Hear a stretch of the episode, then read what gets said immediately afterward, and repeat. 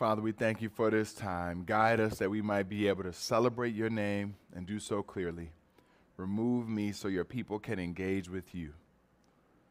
It's in Jesus' name we pray. Amen. Amen. So we uh, just had our homies, our family, singing unto the Lord, and uh, I, I just am always so blessed by them. It's funny because when you when you do something like and you do it well, you begin to critique yourself. But sometimes my worship team critiques themselves.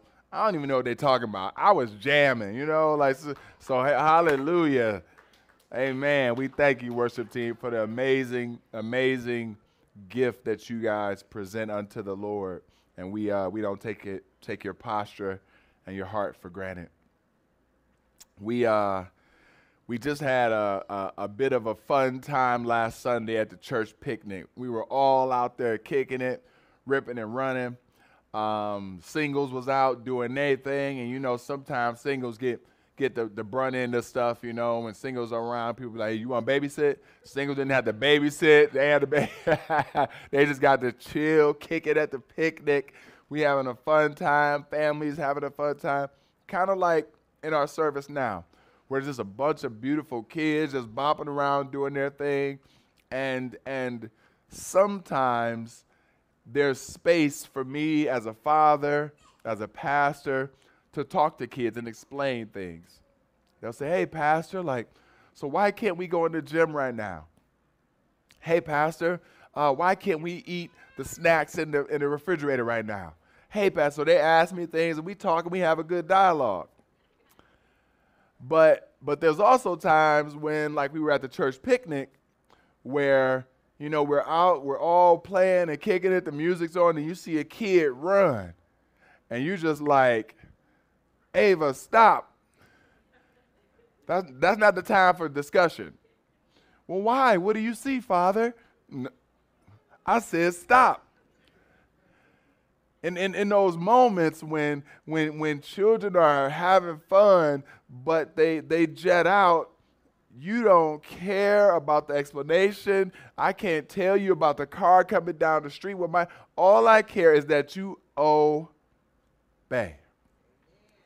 All I care is that you stop, that you listen. Because even though the child can't see it, ultimately you know what's for their good this sermon we've been in, this sermon that Jesus has done, it's called a Sermon on the Mount. And ultimately, this sermon is for the good of God's people. But we end on a high note. We end with Jesus saying, Okay, I explained a lot to y'all. I told y'all a lot. I gave you a whole bunch of understanding. Now I just need you to obey. I just need you to do it. I just need you to listen. I just need you to act. And so, turn with me to Matthew chapter 7, where we will kind of bring some closure to our to our Kingdom Come series. Chapter 7. And we're going to look at verses 24 through 29. It'll have us jumping around a little bit because the Lord's been gracious to us as a church family. Starting at verse 24. Therefore, whoever hears these words of mine and puts them into practice is like a wise man who built his house on the rock. The rain came down, the streams rose, and the winds blew and beat against that house. Yet it did not fall because it had its foundation on the rock. Can I hear somebody say the rock? But everyone who hears these words of mine and does not put them into practice is like a foolish man who built his house on sand. The rain came down, the streams rose, and the winds blew and beat against that house, and it fell with a great crash.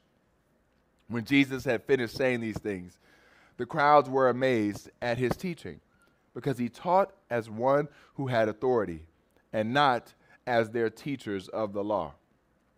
Verse 24 says, Therefore, everyone who hears these words of mine, what, what words are is Christ talking about that he was hoping that they heard? Now, when you were growing up as a kid, what, what was the tactic that your parent, grandparent, or mom, dad, whoever it was that raised you, what was the tactic that they used to make sure you understood something? But they say, all right, hey, I'll repeat what I said. Now, I just said, go get some chicken and bring it back to me. What I say? and then you have to repeat it. Some of y'all didn't get to repeat.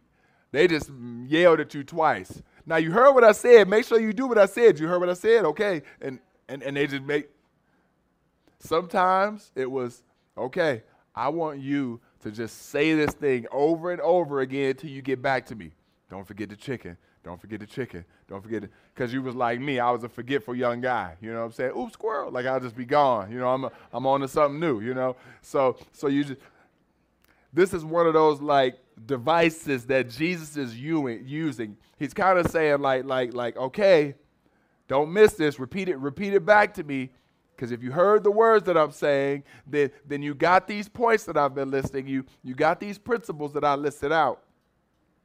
Some of those principles started in chapter 5, where we heard, Blessed are the meek, for they will inherit the earth, or blessed are the peacekeepers, for they will be called children of God. Blessed are those who are persecuted because of righteousness, for theirs is the kingdom of heaven. Blessed are the peacekeepers. We heard this, this, this challenge to those that find favor with the Lord when they exemplify character of the Lord that we were to be salt of the earth, light to a dark world. We don't walk as the world walks. And so we don't commit murder, we don't commit adultery. As our brother Jonathan said and helped us understand, we don't return anger with anger. Matthew chapter 5, verse 39 says, But I tell you, do not resist an evil person. If anyone slaps you on the right cheek, turn to them the other cheek also. Jonathan helped us see that, that in a moment where it seems like you are supposed to be just simply humiliated, instead of responding by fighting and responding with anger, you respond with humility and still take a stand for yourself and you show your dignity by looking them square in the face and offering the other cheek that type of dignity and standing up for yourself is a smack in the face to the world's system because you are standing for Christ while offering the other cheek. Our brother Rojek then helped us understand that our eye and our gaze and what is attractive to us at times can be unhealthy because the world presents something that is elusive, something that, that is trying to grab our attention. He said uh, three things about sin. He says sin's root is deeper than the action that it exposes. He says sin's offense to God is potentially is and its potential for eternal damning us to hell is greater than any of us can imagine. So he asks a question, what has your heart? Is it money? Is it fame? Is it lust? And so we hear Jesus' words, but I tell you that anyone who looks at a woman lustfully has already committed adultery with her in his heart. We know that applies to a woman as well, looking at a man inappropriately, that it is wrong. And that Jesus is trying to protect not simply the actions, but also the motive of his people. Our brother Matthew helped us to, to see that. He helped us to guard against sin. But one of the ways we can like be proactive against sin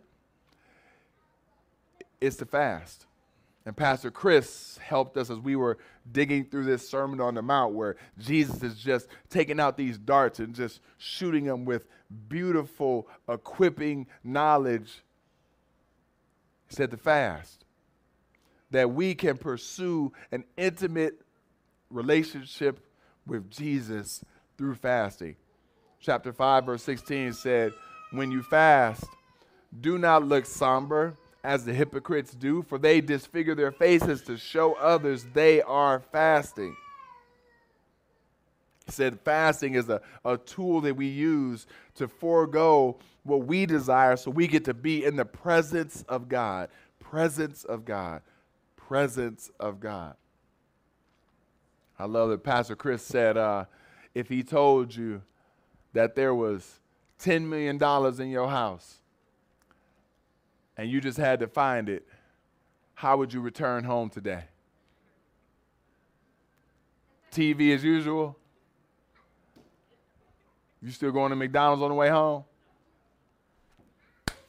Beeline, tearing up. Why? Because you think that there's something of value and you're trying to find it. He, he used that illustration for us to understand we know what it's like to search for something we value. Do we apply that same principle to fasting as a way to experience the presence of the Lord? That I want to be in your presence so much, I'm willing to put off other things so I can be with you, Father. Maybe it's not just fasting, though that's the key that Jesus presents. Maybe there's another way in which you choose to enter into the presence of the Father. Whatever that is, pursue it. Pursue it. Pursue it. Because God desires to experience His family, His body, and His presence. We were then blessed by our other brother, Brother Brian, who encouraged us in God's word, helped us see that, that we can have the wrong posture coming out of fasting. We can have an arrogant posture and now use our fast, which allowed us to experience all that God had to offer, to look down on you like, why you ain't fasting? Oh, you one of those types of Christians. See how we can use judgment as a as a as a as a a weapon against one another. My brother said Jesus commands not to judge is not a command to ignore the sins of others. We're not saying sin just gets overlooked. Saying rather Jesus he is telling us how not to approach others about sin. So we come to one another still in love. We come to one another in patience. We come to one another with care, but we still come to one another. But not looking down upon each other, not seeing as if we have the final say, but trusting and believing that God is in control and that as we come to you, we are to examine our own hearts It was a lot, y'all. It was a, it was a gospel centered buffet of, of equipping that Jesus does in this sermon. In the Sermon on the Mount, he goes from everything from adultery to divorce to being blessed. Jesus covers a ton. Why? Because he's trying to equip us for the walk and the road ahead. He's trying to give us some strong pillars to build our foundation on.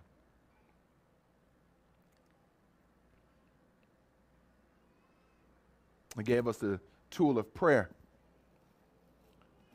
He gives us the Lord's Prayer, a, another form of entering into God's presence where we see it's not simply just an opportunity to connect, it's not simply just an opportunity for intimacy, that prayer is also a weapon against the enemy. And so I ask sometimes, what are you fighting with? You fighting with frustration? You fighting with anger? You fighting with one another? Or are you fighting the enemy with the tool of prayer? Taking them out. Our sister Jenny then encouraged us in the gospel. From Matthew 7 7 says, Ask and it will be given to you. Seek and you will find. Knock and the door will be opened to you we were encouraged from our sister, and she said it's important. It's important to remember that God is trustworthy. That God is trustworthy. It takes two things for us to, to knock at a neighbor's door. One is to believe that they will receive you. Let me make sure I'm reading this right. Uh, no, Jen, come on up and preach it right now. No, no, no.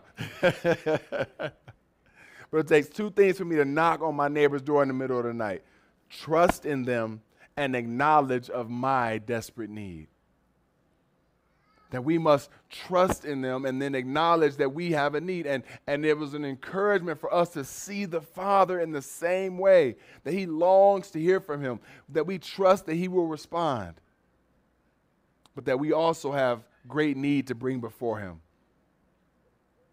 Family, we had some beautiful, beautiful, beautiful encouragement since January. We've been covering this Sermon on the Mount. And now, we end with Jesus' final illustration. His final illustration wants us to put it into practice. Look at verse 24.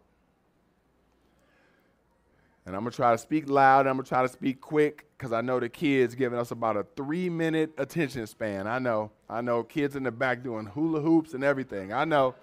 I know. I'm trying, y'all. You done run out of Cheerios. You're like, Lord, what I'm going to do? It's okay. It's okay.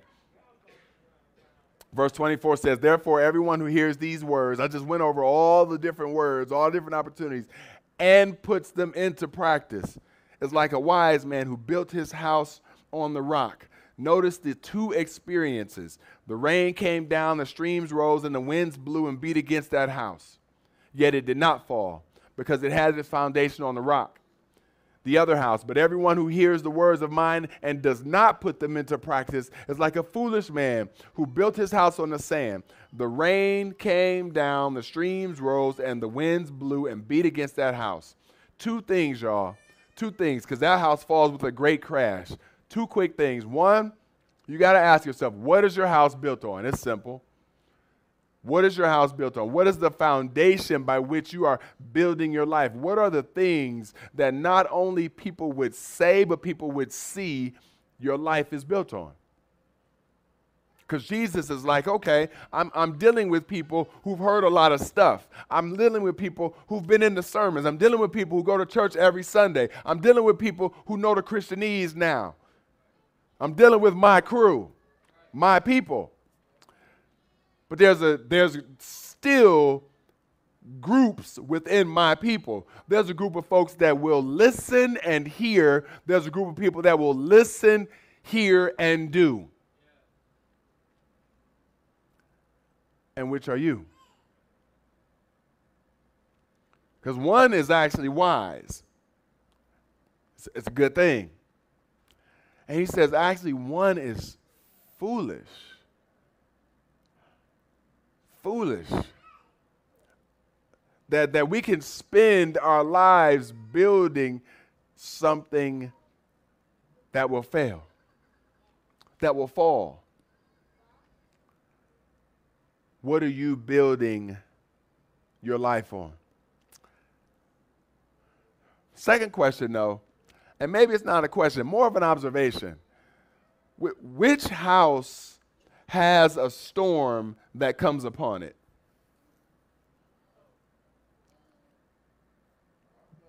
Both of them. Oh, so you thought because you built your house on money, you wasn't going to face some crazy stuff. Oh, you thought because you built your house on your kids, you weren't going to. You thought because, see, the storm is coming regardless. Challenges come to people because we breathe.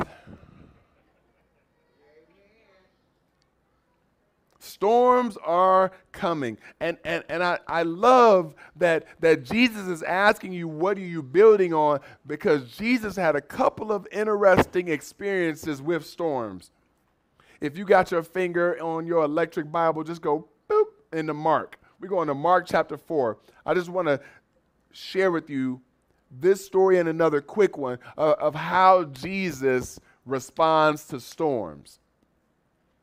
Mark chapter 4, verse 25. Excuse me. Yeah, verse 35, excuse me. On that day, when evening had come, Jesus said to them, Let us go across the other side. And leaving the crowd, they took him with them in the boat, just as he was. And other boats were with him. And a great windstorm arose, and the waves were breaking into the boat, so that the boat was already filling. But he was in the stern, asleep on the cushion. And they woke him and said to him, Teacher, excuse me, teacher, do you, thank you, brother, do you not care that we are perishing? And he awoke and rebuked the wind and said to the sea, Peace, be still. And the wind ceased, and there was a great calm. Peace, be still. There's a storm taking place. People are going crazy, and Jesus is asleep. But you know this well. You know some of your best naps in your life have happened through a rainy storm. Where that cool breeze come through the window, tickling your neck while you knocked out. Why? Because when you got a house, when you have stability around you, when you're not worried of what's going on, a rainstorm can help calm you. But it's when you're trying to walk and catch the bus. it's when you're outside and a crazy rainstorm comes. Now, feeling unprotected, a storm will drive you crazy will make you anxious, will make you worry. See, it's all about what surrounds you, and in this case, who is with you. You see, Jesus is with them in the boat, and so he calms the storm they are experiencing. Continue with me back to Matthew, first four, chapter 14. Another situation of Jesus with a storm. You see, Jesus being with us is what gets us through. Jesus walking with us in the midst of a storm is why you should build your foundation on Him and Him alone. Because with Him, whatever storm comes, I'm good. Matthew chapter 14, starting at verse, we're going to start at verse 28 what has just happened is Jesus is with the disciples. Um, the disciples have gone uh, into the boat. Jesus had left them to go pray. And then later that night, uh, Jesus by himself begins to come onto the water. And there's waves. And this is that scene where Jesus walks on water. And as he's walking on water, all the folks, the disciples with him, are scared they're like, uh oh, this must be a ghost. This, this is crazy. Something's on the water. And start with me in verse 28. Well, actually, verse 27. It says, But Jesus immediately said to them, Take courage, it is I. Don't be afraid. Verse 28 Lord, if it's you, Peter replied, tell me to come to you on the water. And Jesus says in one word, Come. Then Peter got down on the boat, walked on the water and came toward Jesus. But when he saw the wind, he was afraid and began to sink and cried out, Lord, save me. Immediately, Jesus reached out his hand and caught him. You of little faith, he said, why did you doubt? And when they climbed into the boat, the wind died down. So you had Jesus away, Peter there. Peter gets out the boat. He starts walking to him. The wind and storm, because they, we're sure that it was something beyond just like a gentle breeze, because it caused fear. And, and, and now, as he sees this fearful wind coming, Peter gets scared, takes his focus off of Jesus, and Jesus grabs him and they climb back in the boat. And when they get back in the boat, calm. Calm. This God, this Jesus, does not simply want you to build a house where He is not dwelling. He wants to be with you in the midst of the storm so that you can, so that we can fight against anything that should come and be thrown at us. This God is not telling you to build something separate, He wants you to build something where He can dwell. And He wants to be with us through the storms. See, storms take on a different, a different animal when Jesus is with you. Jesus could calm that. Does that mean life's just going to be easy and you're just going to have a smooth life forever? No. But Jesus can be with you in the midst of it and care for you in the midst of your fear, walk with you in the midst of your worry, comfort you in the midst of your anxiety. Jesus is with us. And so, when we look at this scripture, it's pretty simple. Jesus is trying to say, all right, you know what? Let me just let me just break it on down. I just want y'all to do what I say. What? I said, do what I say. Let me hear you say it back. Do what I say. Do what I say. Do what I say. I said, do what I say. Did you hear me? Did you hear me say, do what I say? So, whatever mnemonic device we need to be able to. Which part, Pastor? Which part of the Sermon on the Mount am I supposed to do? The whole thing? Yes. Which, what if I just want to do like, what if I can only like grasp one thing? Yes. Not murdering somebody would be a pretty good thing. Choosing to walk in meekness, knowing that you could flex your muscle at any time, but holding back for the sake of celebrating others. Blessed are those. Choosing to endure for the sake of Christ, even when folks persecute you. Blessed are those. See, sometimes just getting one right is enough. But sometimes God is trying to grow you and fashion you in a variety of these things. All in all, Jesus preached a sermon that said, Hey, you are mine, and you live a different way. You walk a different way. I've allowed you to build who you are on something different where I want to dwell with you. Now, you to do it? Are we to do it? The, the series title that we've been using is Kingdom Come. And God's kingdom comes into this world as we are willing to be obedient to Him. Not only obedient will we get to see, why, Father? Why shouldn't I do this? Why shouldn't I do that? You don't always get that answer. Just obey. Sometimes it's that simple. Just Read what it said. Don't lust. Why, Father? I'll tell you later, son. Don't do it. Is it that simple? No, not always.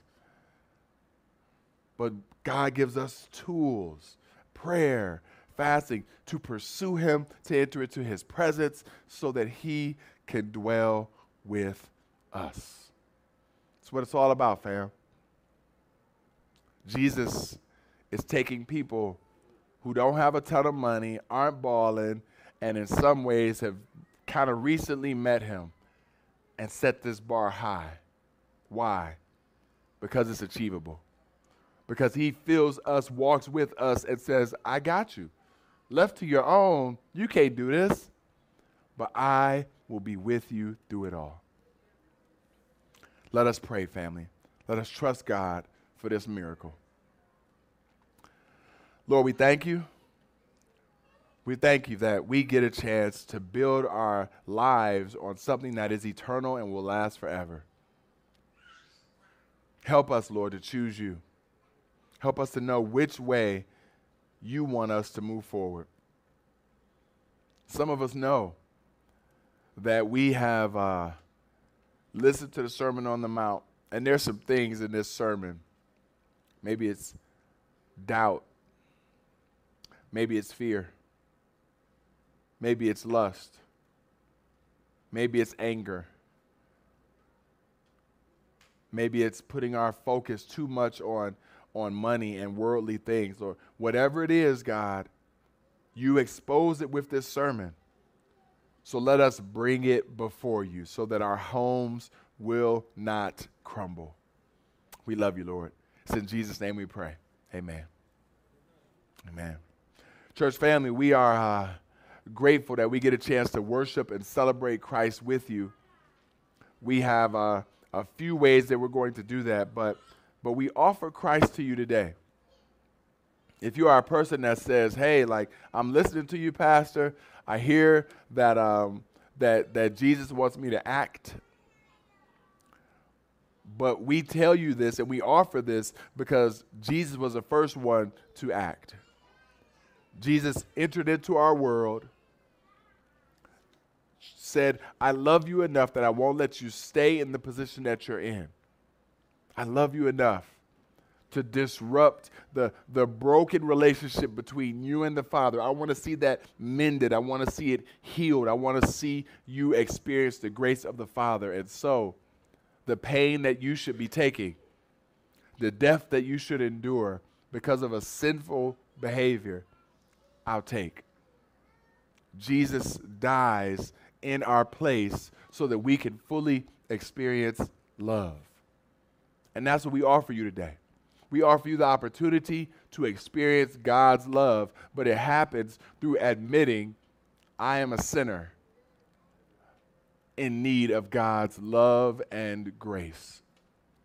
If that's a prayer that you could pray today, if that's something that you could say today, if that's something that even if 10 people are in here and you don't want to say it out loud or you're at home, but you believe it in your heart, that could be the first step of salvation. That could be your, your willingness to submit to God to lead you. And then we want to be a church that walks with you in that.